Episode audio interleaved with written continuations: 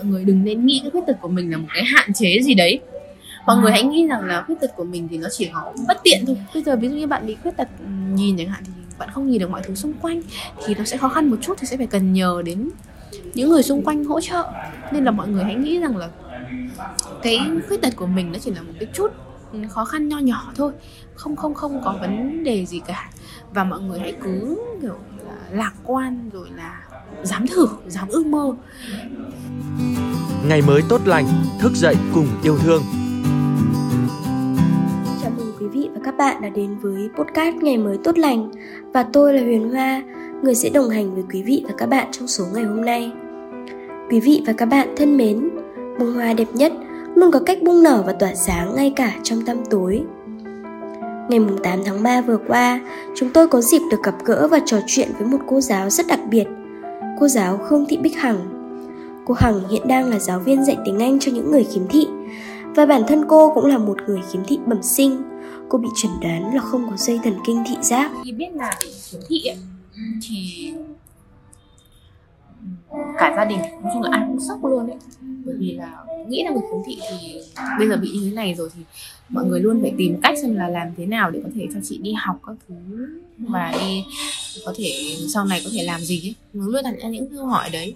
Thế là chị cũng ở nhà lúc bé thì cũng chả được đi học mấy đâu. Thì cũng chỉ ở nhà thôi.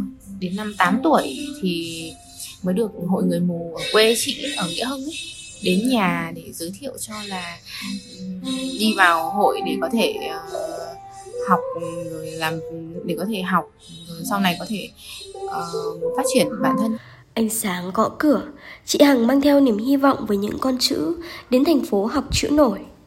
Thế nhưng, khó khăn lại ập đến khi thành phố Nam Định không có trường cấp trung học cơ sở dạy cho người khiếm thị.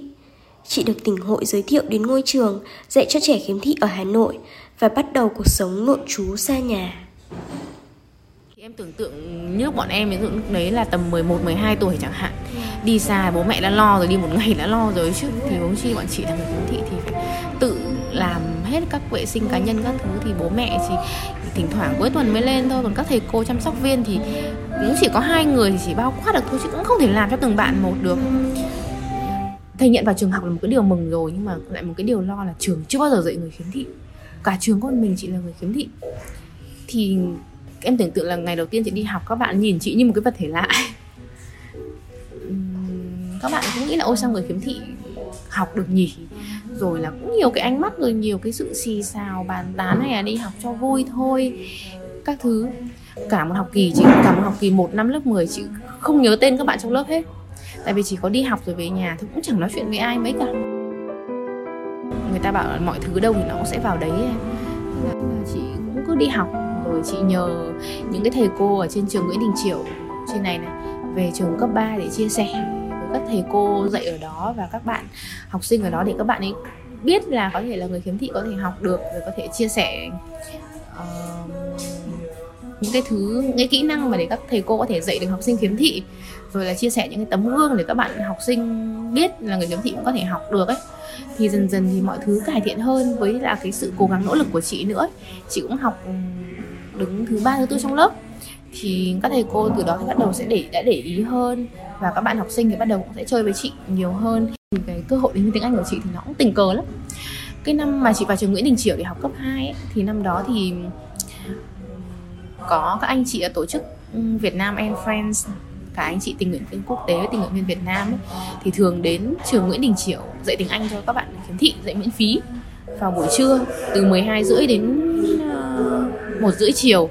Thì um, lúc đó thì các bạn rủ chị đăng ký học thì chị cũng đăng ký học thôi cũng không nghĩ gì đâu. Uhm, thấy mấy cái người phiên dịch trên tivi này rồi nghe đài ấy, rồi những cái cô giáo dạy tiếng Anh các thứ, mình ngưỡng mộ lắm, thích lắm. Bảo, ôi, bao giờ ước gì mình có thể nói tiếng Anh cái thứ trôi chảy các thứ như thế. Chị nộp hồ sơ vào ba trường.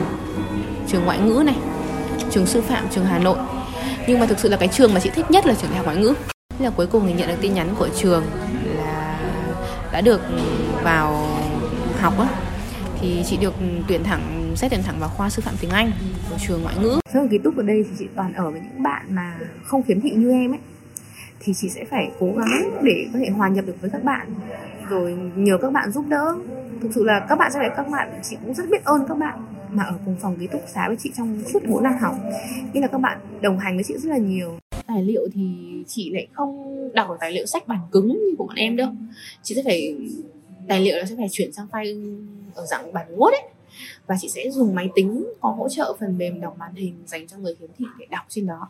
Thì chị sẽ phải xin thầy cô tài liệu phần mềm để có thể học. Nói chung chị thi thì chị cũng phải nhờ thầy cô hỗ trợ bằng cách là cho thi bằng trên máy tính. Bằng bản mềm thì chị sẽ được ngồi thi riêng một mình một phòng. Có thầy cô trông. Ví dụ như là các bạn không khiếm thị làm bài 60 phút thì sẽ được tăng thêm 30 phút. Là 90 phút, nhưng mà số lượng bài, số lượng câu các thứ thì vẫn như thế. Không được giảm, nghĩa là chị phải học và làm việc giống như những người không khiếm thị. Em tưởng tượng là một công việc mà em làm trong 2 tiếng thì bọn chị sẽ làm lâu hơn mất khoảng 4 tiếng. Nhưng mà không vì thế mà bọn chị uh, xin thầy cô là hay giảm cho em em là người khuyết tật các thứ. Đi học chị không bao giờ có cái tư tưởng đấy. Chị nghĩ là chị không bao giờ nghĩ chị mình là chị bị chị bị khiếm thị đâu. Chị chỉ nghĩ là chị chỉ khó khăn hơn các bạn khác một chút. Có những cái lúc mà chị ngồi chị nghĩ rằng là nếu như mà mình không khiếm thị thì không biết mình có được bây giờ không nhỉ? Tại vì có thể là cái do cái khiếm khuyết của bản thân và những cái sự động viên sự giúp đỡ của mọi người là cái động lực để chị cố gắng hơn đấy ờ, đây để dạy các bạn học sinh là từ năm 2020 này năm này là năm thứ ba rồi. Thì chị dạy một cái lớp đấy là cũng được gần 3 năm ấy ừ thì các bạn ấy cũng khá là vui. Chị nghĩ rằng là mọi thứ sẽ được đền đáp xứng đáng nếu như mà mình đủ nỗ lực và đủ tự tin để chinh phục cái ước mơ đó. Thưa quý vị và các bạn, được gặp chị và tặng chị một bó hoa tươi nhân ngày phụ nữ Việt Nam. Tôi cảm nhận được rất rõ niềm hạnh phúc luôn hiển hiện trên khuôn mặt chị. Tôi tự hỏi làm thế nào cô gái nhỏ bé ấy có thể luôn giữ nụ cười lạc quan và tỏa sáng như một bông hoa hướng dương khi đã gặp nhiều khó khăn đến vậy. Rồi cuối cùng tôi cũng đã hiểu ra Hành trình bung nở của một bông hoa, đâu nhất thiết phải cần đến ánh sáng Điều quan trọng nhất chính là sự nỗ lực vươn lên không ngừng nghỉ của bông hoa ấy để tìm đến ánh sáng và tỏa sáng theo cách riêng của mình. Tôi hy vọng chị Bích Hằng sẽ luôn có sức khỏe tốt và niềm tin yêu để hoàn thành nhiều ước mơ hơn trong tương lai. Và tới đây thì thời lượng của podcast Ngày mới tốt lành hôm nay cũng đã hết. Hẹn gặp lại quý vị trong những số podcast tiếp theo.